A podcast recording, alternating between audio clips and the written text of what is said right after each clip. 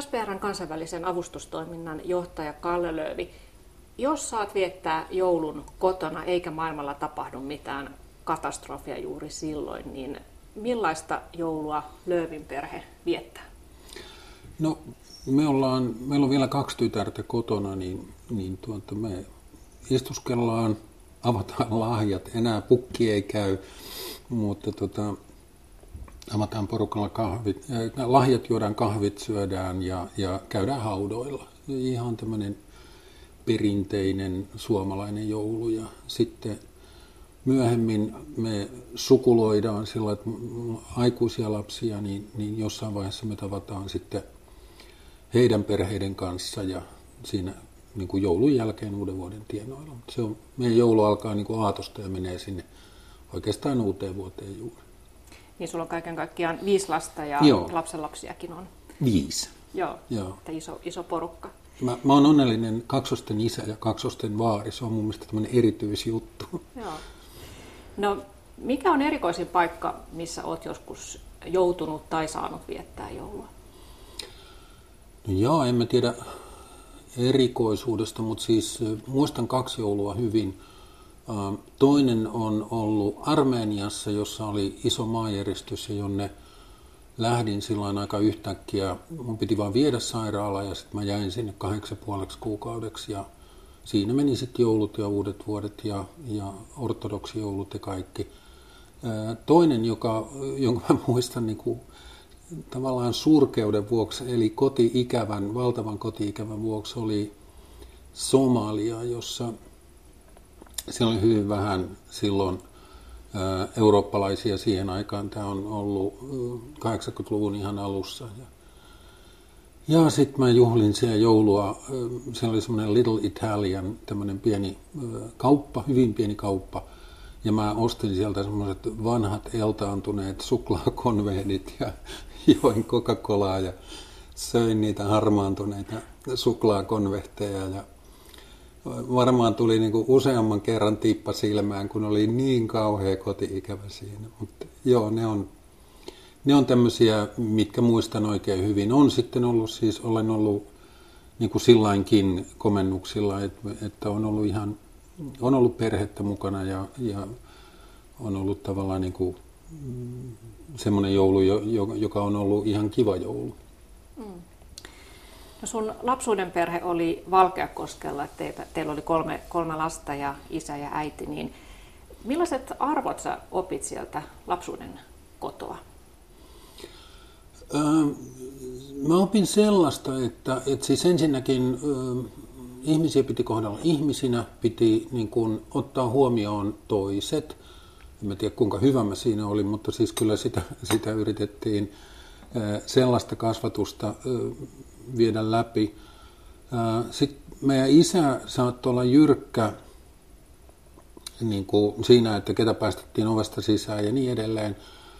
Kun taas äiti oli nimenomaan sellainen, että, että me, mä muistan, kun mä jotenkin tykkäsin siitä, että meillä, meillä mustalaismummu saattoi nukkua nukkua tota, päiväunia, kun oli myymässä ompeluksiaan. Ja, ja sitten meidän isä ei tiennyt ollenkaan, että meillä on sellaista vieraanvaraisuutta harjoitettu siinä aikana, kun hän oli töissä. Ja, et sillä, tavallaan niin kun oppi huomaan senkin, että ihmisillä on erilaisia mielipiteitä ja, ja käsityksiä siitä, että mikä, mikä on niin hyvä juttu ja mikä vähemmän hyvä. Mutta silloin mä opin arvostaan ihmisiä – sitten mä opin siinä naapurustossa, jossa oli tämmöisiä sodan jälkeen rakennettuja omakotitaloja, niin siinä oli hirveän vahva tämmöinen paikallisyhteisö, jossa niin kuin jaettiin kottikärryt ja autettiin ja, ja sillä että jos naapurin kakarat oli tehnyt jotain ja mä olin siinä mukana, niin kaikki sai ympäri korvia ihan tasapuolisesti, että oli kenen vanhemmat hyvänsä, niin semmoinen Joo, huolehdittiin siihen tapaan, kun nyt, nyt silloin katsottiin, että lapset parhaiten kasvaa, niin huolehdittiin kyllä kaikista kakaroista. Ja, ja se, on, se on ollut sellainen, joka mun mielestä on vienyt eteenpäin. Mä oon nähnyt sen, kuinka hyvä asia se on, että ihmiset tekee yhdessä ja, ja, ja niin kuin pitää huolta toisistaan. Sinähän et ole ensimmäinen Kalle Löövi teidän suvussa, joka toimii SPRssä. Ei, en tosiaan. Mä, niin, mä olin silloin siellä Armeniassa keikalla, kun, kun tuota, täältä Punaisen Ristin keskustoimistosta kaksi kollegaa lähetti sinne faksin. Mä olin ensinnäkin saanut asennettua Punaisen Ristin historian ensimmäisen satelliittifaksin, joka me oltiin saatu lainaksi norjalaisilta ja se on joltain laivan rakennusyhtiöltä ymmärtääkseni. Ja, ja tuota, sitten sinne tuli faksi, jonka eka sivu oli, että olisiko jo aika hakea kokemuslisiä. Ja sitten toinen, olikin, toinen sivu oli kopio Punaisen Ristin Tampereen osaston tämmöisestä pöytäkirjasta, jossa Kalle Löövi oli liittynyt Punaisen Ristin ambulanssi, hevosambulanssin kuljettajaksi. Se oli 6. päivä helmikuuta 1918. Ja tota, nämä kollegat, tai toinen heistä, joka arkistoja käsitteli, niin kun oli tullut se kirja tänne Helsinkiin Tampereelta, niin hän oli selannut, ja, ja kun tässä mun sukunimessä on hassusti nämä kaksi öötä, ja niitä on arvoja sanoja Suomessa, josta semmoinen löytyy, niin hän selatessaan huomasi sen, palasi takaisin, ja, ja sitten hän tajuaa, että niinku, ton nimen on nähnyt ennenkin. Ja niin ne lähetti mulle faksin. Silloin mä sain tietää siitä, että mun vaarini oli liittynyt, se on niin paljon kuin 70 vuotta ja kahdeksan päivää ennen mua liittynyt Punaisen sairaankuljetukseen. Mäkin nimittäin tulin silloin keskustoimistoon sitten 88. Mä olin ollut keikoilla ja muuta, mutta 88 mä tulin juuri sairaankuljetussuunnittelijaksi tänne. Et se oli, silloin oli niin kuin, voi sanoa, että, että kihelmöi niskassa, kun huomasi, että nimi on ennen. Ja sitten mulla on siis setä vielä, joka on, tai oli, joka on Kalle Lövi, ja hän taas oli sitten niin kuin lääkintäjoukoissa, jossa mäkin olen niin kuin armeijan vahvuuksissa. Et, et kyllä tämä luoja paratkoon, että kukaan lapsen lapsista saisi nimen Kalle Löövi. No miten sinä itse aikoinasi löysit ää, tiesi SPRn toimintaan? No mä en ole kauheasti etsinyt sellaista tietä, vaan se monella tapaa oli, oli vahinko. Että tuota, mä olin koulu- ja opiskeluaikaan kapakoissa töissä ja sitten lähdin työkaverin kanssa, jolla oli purjevene. Lähdettiin purjehtiin. No lopputulos oli se, että se porukka otti siinä yötä myöten kuppia ja mä rupesin kinaan jostain purjeveneestä kaverin kanssa, joka sitten lopulta päätyi myymään sen mulle. Eli musta tuli purjeveneen omistaja. Mä en osannut seilata. Ja, ja tota, sitten seuraavaksi mä opettelin sen purjehtimisen. Sitten yksi näistä mun, oli vielä mun koulukaveri, niin, niin joutui syksyllä kateisiin purjehtiessaan ja mä kritisoin sitä etsintää – et se ei ollut mun mielestä hyvin johdettu, eihän mä siitä mitään tiennyt enkä ymmärtänyt, mutta siis niin kuin kritisoin. Ja, ja tuota, siinä yön pimeydessä sitten se, joka vastasi, niin mä tunsin heti äänestä, se poliisimies oli mun pikkuserkkuni. Ja kukaan ei tiennyt, että tässä sukulaiset nyt puhuu keskenään. Ja sitten tuli punaisen ristin kaveri, joka sanoi, että tota, me kehitellään tätä etsintää, että jos olette kiinnostuneita, niin tulkaa mukaan. Ja kummut oli kasvatettu sillä että jos avot päätäsi, niin vastaat siitä. Niin sitten kun hän kysyi viikko pari myöhemmin, että tulisiko, niin mä sanoin, juu, totta kai. Ja sitten seuraavaksi ruvettiin pohtimaan, että miten meripelastuksessa käytettäviä metodeja siirretään niin kuin sisävesille ja, ja kuinka me yhdistetään maasto- ja vesistöetsintöjä. Ja yhtäkkiä mä olin sitten mukana tämmöisessä porukassa, joka suunnitteli punaisaristi vapaaehtoisten koulutusta etsintöihin ja sitten yhtäkkiä mä huomasinkin, että mä olin, olin käynyt myöskin tämän kansainvälisen avustustyöntekijäkurssin jo melkein 40 vuotta sitten ja todella ei mitään suunnitelmaa ja, ja sitten siinäkin niin kuin hyvät ihmiset johdatteli eteenpäin ja neuvoi, että mitä pitää tehdä. Mm. Löytyykö se sun kaveri silloin? Se löytyi, joo. Ja, ja hän oli, oli huonosti organisoitu. Niin, joo, hän oli fiksusti mennyt, mennyt saareen. Venekin oli hajonnut siinä, siinä mutta hän oli mennyt niin kuin myrskyyönä saareen suojaan ja, ja ei päässyt pois, koska se vene ei toiminut enää.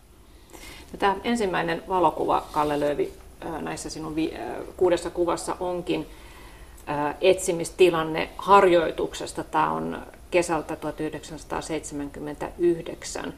Monesti nämä etsintäoperaatiot eivät pääty onnellisesti, mutta kerro, kerro joku hyvä muisto, että niissä olet ollut itse mukana ja, ja kaikki päättyy loppujen lopuksi onnellisesti.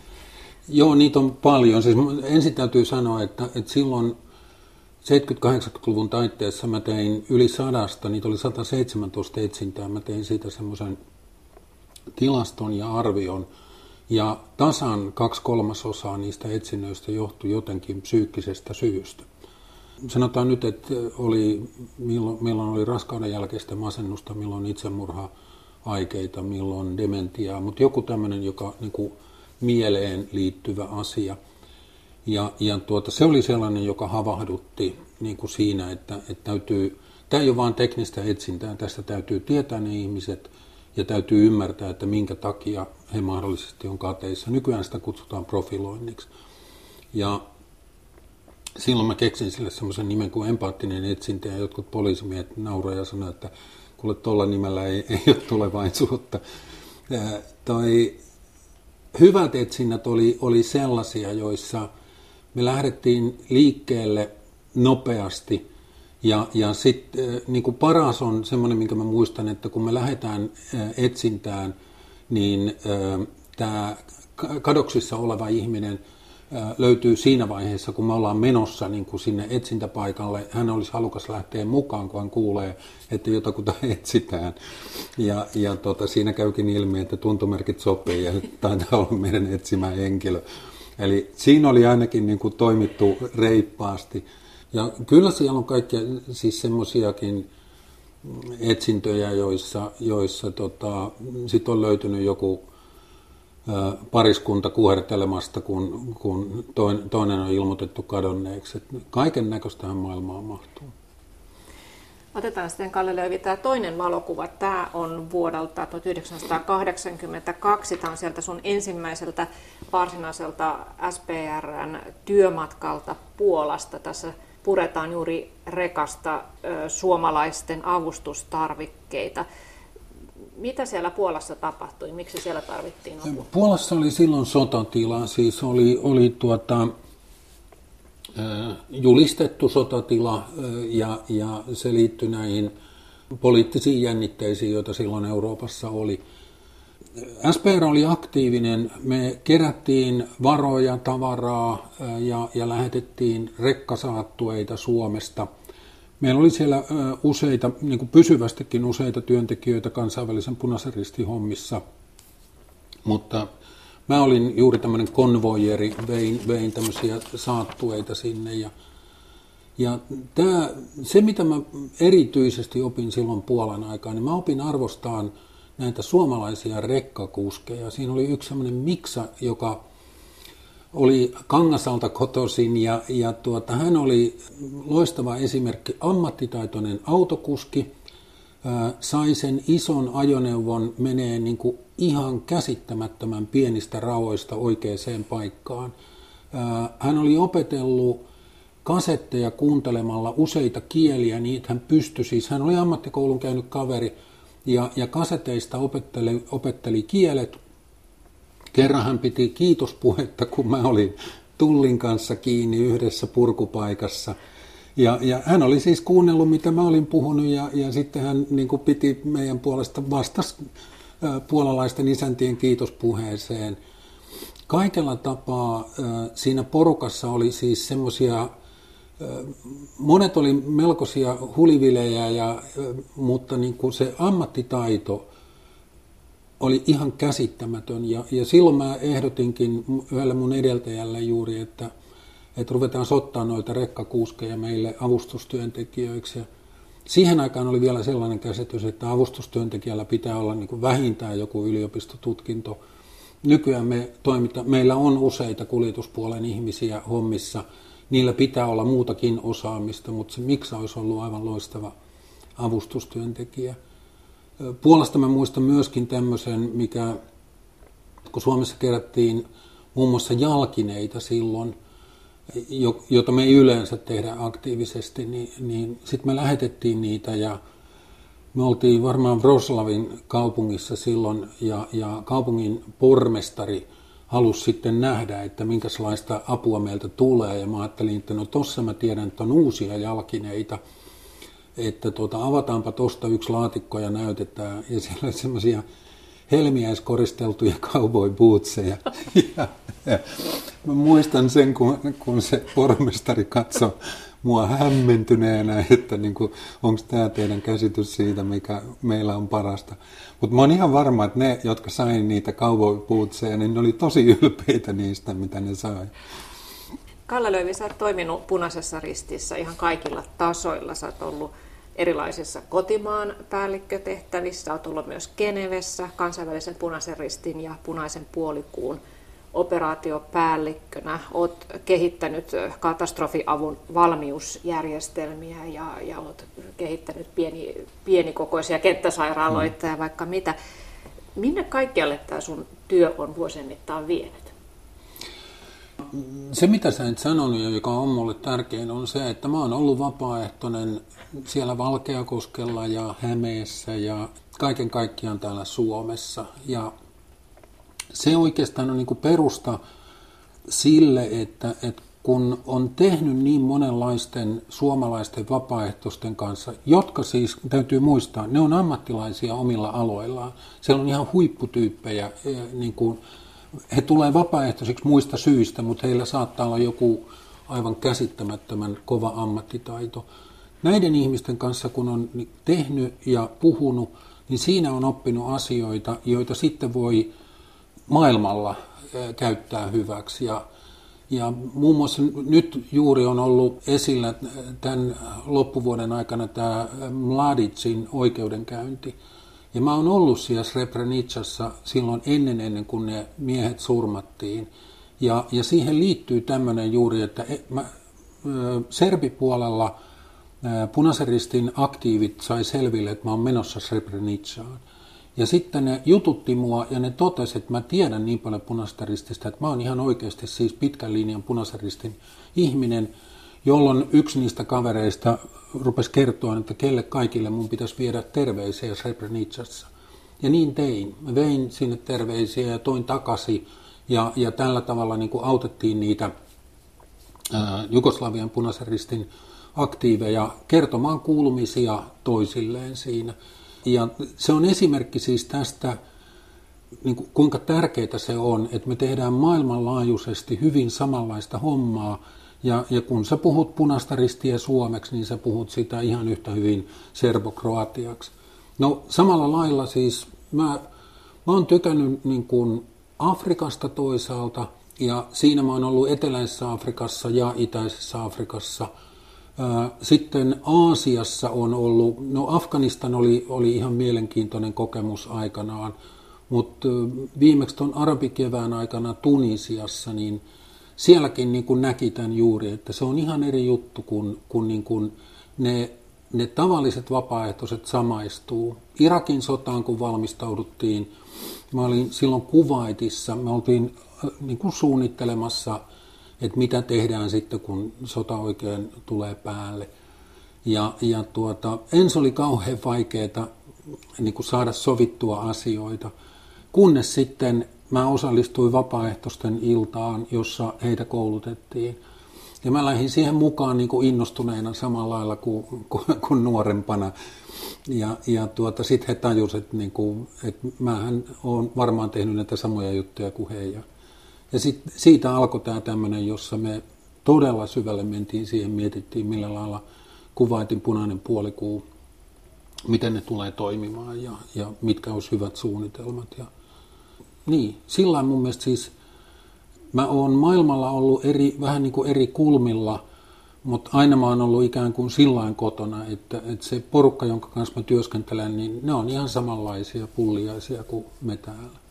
Onko se juuri se, mikä sinua on koukuttanut tässä punaisen ristin työssä, että se tavallaan ne punaisen ristin ihmiset niin muodostavat jonkinnäköisen ketjun ympäri maailmaa, että linkittyvät toisiinsa ja erilaisista kulttuureista ja tilanteista. Joo, ja, ja sillä, niin kuin, mä tykkään kaikesta semmoisesta, mikä on kivaa, ja yhdessä tekeminen on kivaa. Mä tykkään kauniista, kauniista asioista. Siis ei mua itketä se, että, että mä oon jossain ihan hirveässä operaatiossa ja, ja siellä tapahtuu. Mä paan niin pure hammasta ja menen eteenpäin ja, ja keskityn siihen työhön.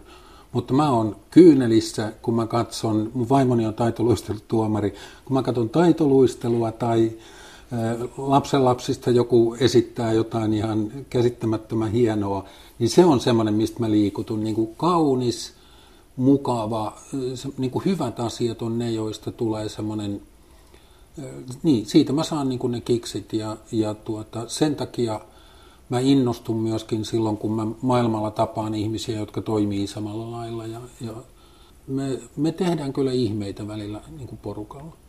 Se on varmaan myös sen sun positiivisen luonteenlaadun salaisuus, että sä luontaisesti kiinnität huomion siihen hyvään ja kauniiseen.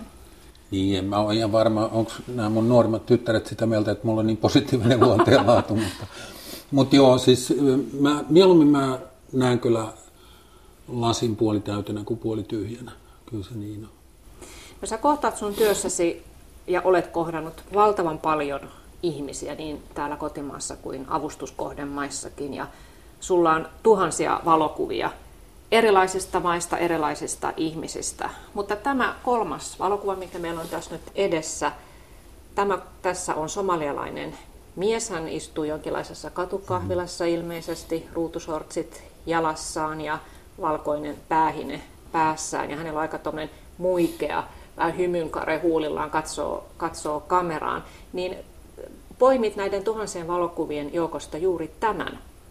Kuka tämä on tämä mies ja mitä hänestä muista? Mä en tiedä, kuka se mies on, mutta se on eka kuva, joka mun mieleeni tuli. Se mies oli kauhean mukava ja me ei puhuttu mitään muuta kuin sanottiin hyvää päivää. Mä olin ollut kahden mun Somalian punaisen puolikuun kollegan ja, ja yhden kansainvälisen punaisen työntekijän kanssa. Me oltiin käyty pohjoisessa. Etiopia oli tulittanut kahta koulua ja, ja me oltiin menty niin kuin todentamaan sitä, että mitä siellä on tapahtunut. Siellä valitettavasti kuoli paljon lapsia siinä. Ja, me oltiin takaisinpäin tulossa ja me oltiin ajettu pitkiä matkoja siinä. Ja, ja sitten pysähdyttiin tämmöiseen tienristeykseen, missä oli tämmöinen hökkeli, joka oli just tämmöinen niin katukahvila, mutta siinä ei ollutkaan sitä lähellä mitään muuta. Ja, ja siinä oli semmoinen nuori poika, joka, joka oli myymässä ja sitten oli tämä mies.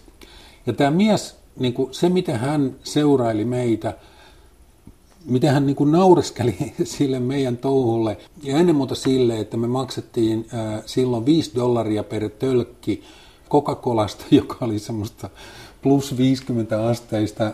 Ja, ja tämä, tämän pojan perheenjäsenistä joku oli, oli tuonut sieltä Punaisen meren yli Jemenin suunnalta ne, ne Coca-Colat. Ja sitten nämä meidän somalikollegat sanoivat, että älkää nyt hyvänen aika, kun me oltu nähty siis Coca-Colaa aikoihin. Ja tota, silloin sen Marion, tämän sveitsiläisen kollegan kanssa me päätettiin, että nyt pannaan elämä risaseksi. Me ostettiin neljä tölkkiä kuumaa Coca-Colaa 20 dollarilla. No ei ihme, että tämä vanhempi mies nauriskeli meitä. Ja, mutta hän oli tavattoman ilmeikäs. Se on harmi, että mulla ei ole yksi valokuva – hän olisi ollut elokuvan arvoinen. Se, niin kuin, se, mitä hän viesti siitä juuri, että hölmöt turistit, niin kuin, mitä te teette, niin musta se oli terveellistä. Tällaisia ohikiitäviä pikkukohtaamisia varmasti tosi paljon. Niitä on, niitä on paljon ja, ja sitten tässäkin niin kuin juuri se, että, että sit, tähän tuli sitten muutamia muita ihmisiä, niin kaikesta näki sen, että siis tässä kulttuurissa tämä vanhempi mies oli juuri sellainen. Se oli arvostettu ja mä luulen, että kaikkien muidenkin mielestä ihan mukava ukkeli. Katseli maailmanmenoa kokeneiden silmien takaa. Mutta sitten tämä kuva neljä mennään vähän surullisempaan tilanteeseen. Tämä on joulukuulta 1988. Armeniassa oli tapahtunut maajäristys. 25 000 ihmistä oli kuollut, kodittomia kymmeniä tuhansia. Tässä on sairaalasänky.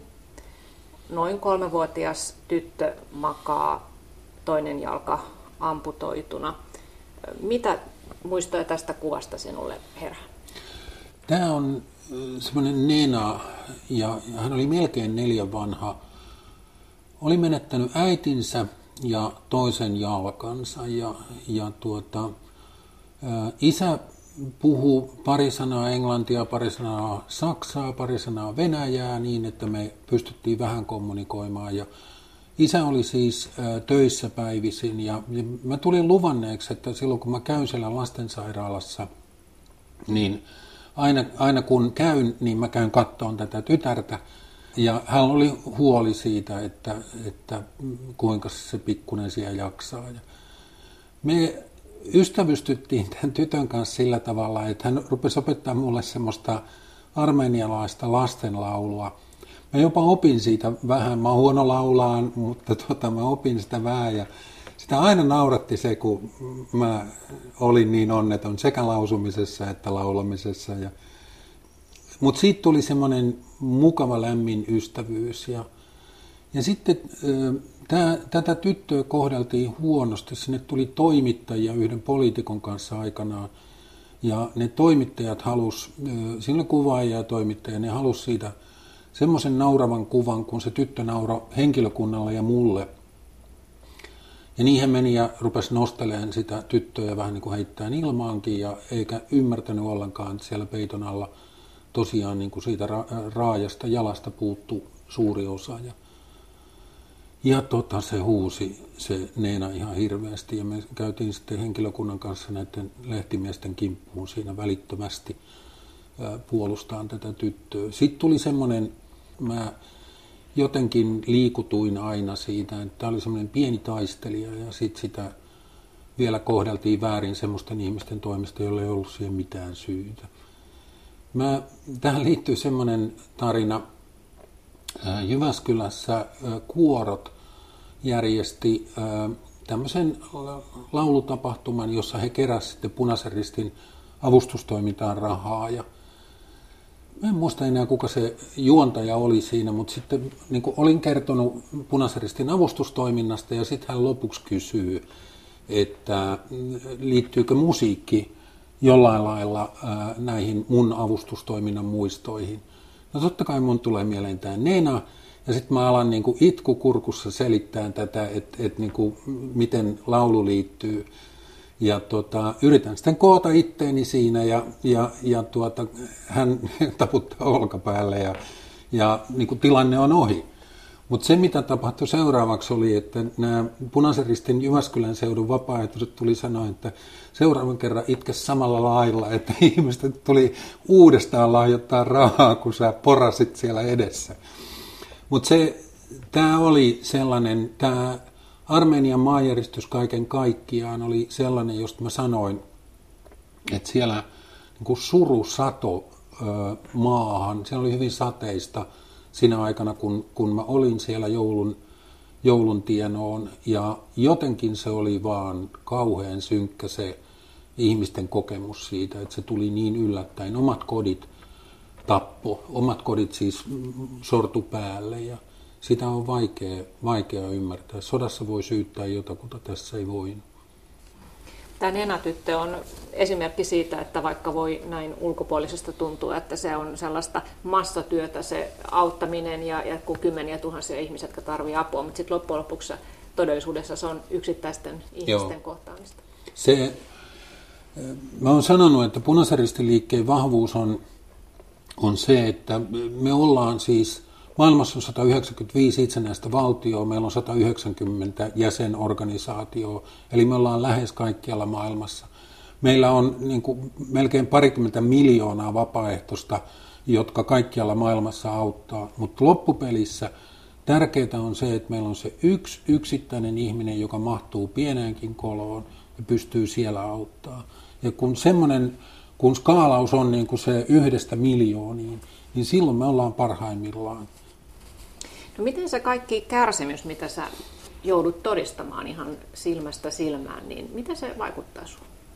Mä ajattelen niin, että, että niin kuin se, se, joka mua eniten satuttaa ja loukkaa, on sellainen kärsimys, jossa ei ole mitään järkeä, joka on pahuutta, joka, joka niin kuin, pahuutta tai ääretöntä tyhmyyttä, että ihmiset kärsii.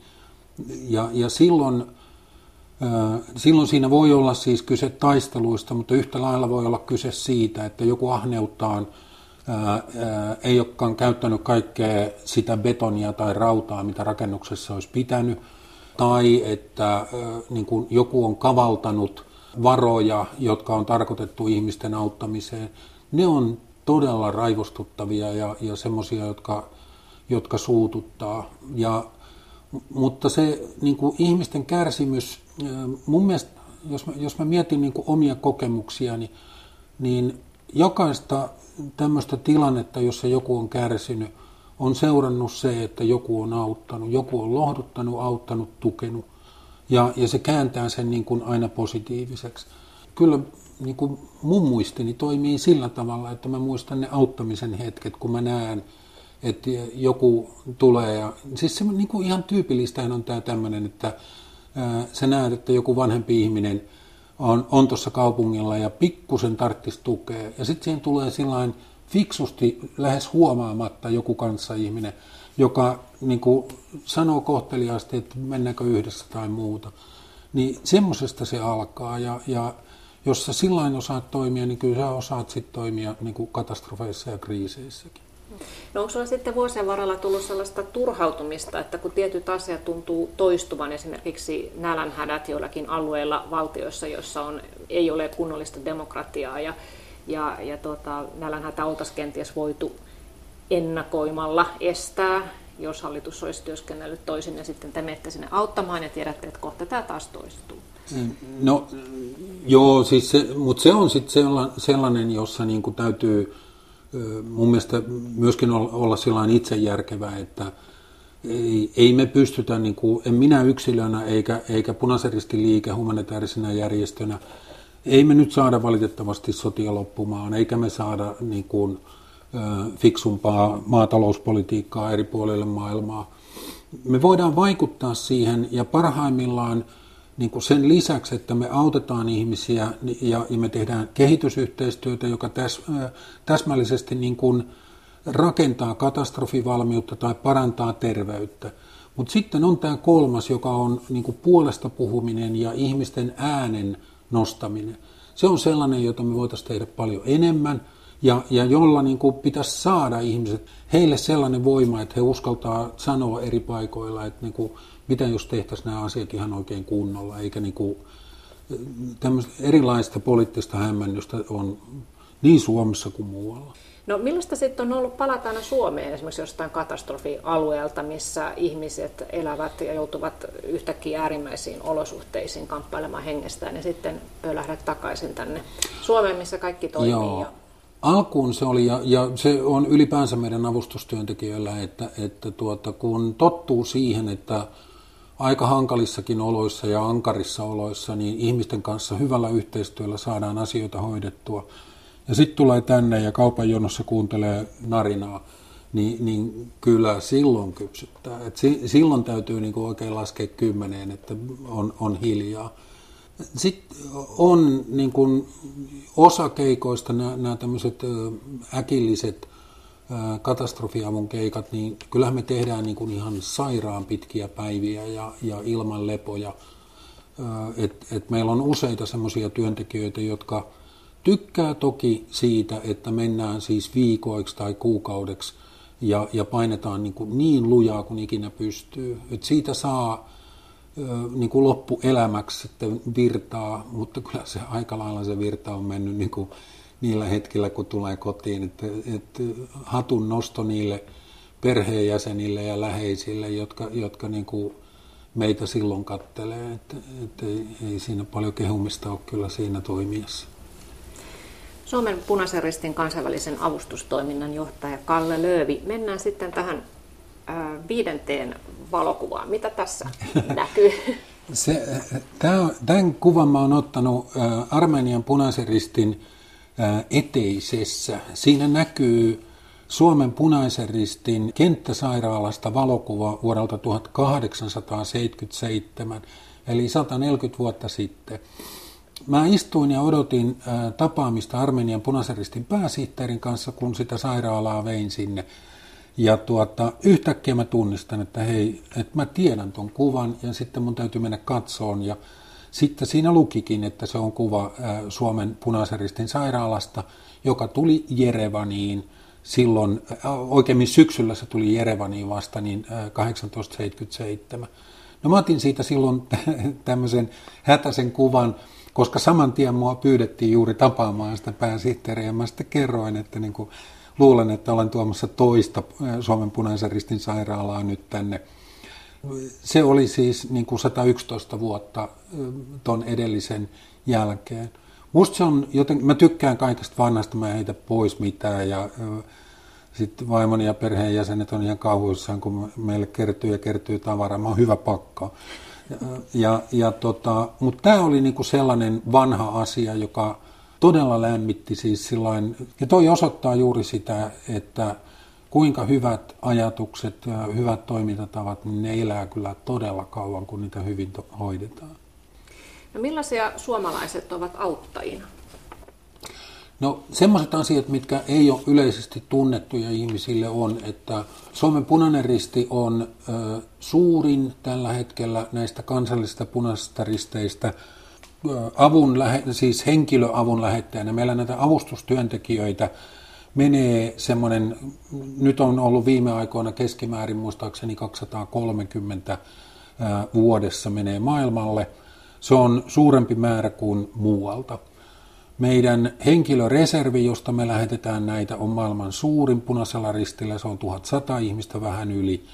Ja sitten myöskin tämä meidän nopean lähdön yksiköiden sairaalat, terveysasemat, vesiyksiköt, tietoliikenneyksiköt ja niin edelleen. Se on myöskin suurin tämmöinen standardin mukainen valikoima. Kyllä Kiinalta löytyy enemmän, mutta ne, on niin kuin, ne ei ole tällaisia kansainväliseen toimintaan suunniteltuja. Me ollaan arvostettu ja meidät halutaan, me ollaan pieni maa, joka ei ole uhka. Ja, ja meidän työntekijät on pitkälle koulutettuja. Siinä tämä niin kuin suomalaisten koulutustaso ja ehkä myöskin semmoinen, että ei me lähetä mihinkään, en mä ole ainakaan kuullut meidän työntekijöistä, jotka menee niin kuin ylpeästi kertomaan, että kuulkaa me tultiin, nyt pistään teidän asiat kuntoon, vaan me mennään niin kuin kaverina auttaan kaveria ja, ja tekemään – ammattityötä. Nämä meidän työntekijät on ammattilaisia. He on vapaaehtoisesti odottaa niitä keikkoja, mutta he on ammattilaisia. Ja sitten kun tähän yhdistää sen, että meillä on tämä katastrofirahasto, johon tavalliset ihmiset hirveän nopeasti alkaa kerään rahaa ja tekee lahjoituksia. Ja, ja me poiketaan vain meillä ja Norjalla punaisissa risteissä on niin merkittävä osuus tämmöistä rahaa, joka ei ole ennalta määrätty, että se pitää mennä juuri tuohon maahan. Puhutaan, että se on korvan merkitsemätöntä rahaa. Niin se tarkoittaa, että me ollaan juuri Norja ja Suomi, me ollaan tavattoman nopeita lähtiöitä isoissa tilanteissa. No onko tällä hetkellä jotakin maailmankolkkaa tai kohdetta, josta tiedät, että punainen risti voisi auttaa ihmisiä merkittävälläkin tavalla, mutta jonne ette jostain syystä pääse, esimerkiksi poliittisista syistä? No Tällä hetkellä on ollut esillä juuri Bangladesh, Myanmar, jonne me kyllä päästään, mutta muut ei ole päässyt. Ja tämä on semmoinen, missä me pyydetään nimenomaan, että siellä viranomaiset muuttaisi toimintalinjaansa ja myös, myös muut toimijat sinne Rakineen Myanmariin pääsisi sisään. Sitten on sota-alueena toi Syyria, Jemen – on kumpikin sellaisia, joissa, joissa ei saada riittävästi takeita siitä, että, että siellä pystytään avustustyötä tekemään. Ja, ja silloin on useita hetkiä, jolloin ei voida mennä auttaa vaikka pitäisi. Että kyllä tämmöisiä on. Pohjois-Koreassa me ollaan aktiivisesti mukana, mutta, mutta ei, ei me varmuudella päästä kyllä kaikkiin paikkoihin. Kyllä näitä on olemassa ympäri maailman sellaisia tilanteita ja alueita, joissa ihmiset ei saa parasta mahdollista apua siksi, että poliittisista syistä sinne ei pääse. Ketkä mielestäsi Suomessa tarvitsisivat enemmän apua? Suomessa mua, mua harmittaa oikeastaan niin kuin kahden ryhmän puolesta erityisesti. Vanhempi väestö, jolta kaikkoaa palvelut – haja-asutusalueilla ja, ja jotka asuu yksinään, joille ei riitä huoltajaa, huolenpitäjää. Ja sitten ne nuoret ja lapset, jotka alkaa, alkaa niin kuin eristymään ja, ja jotka, jotka syrjäytyy. Nämä on semmoisia, että, että meidän pitäisi, se punaisen ristin pitäisi tehdä enemmän työtä tämän näiden kahden ryhmän hyväksi ja heidän kanssaan.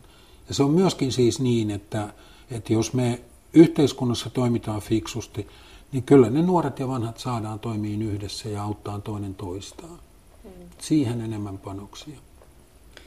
Suomen punaisen ristin kansainvälisen avustustoiminnan johtaja Kalle Löövi.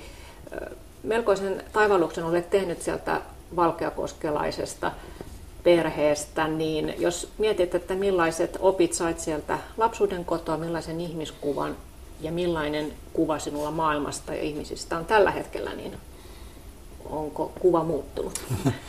Joo, on se muuttunut sillä että isäni haavoittui kolme kertaa sodassa, niin joitain, joitain ihmisiä meillä kirottiin aika paljon.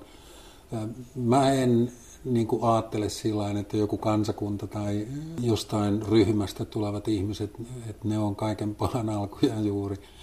Kyllä se on muuttunut, mutta sitten taas samaan aikaan niin kuin hänkin oli sellainen, joka, joka mielellään teki ihmisten kanssa yhteistyötä.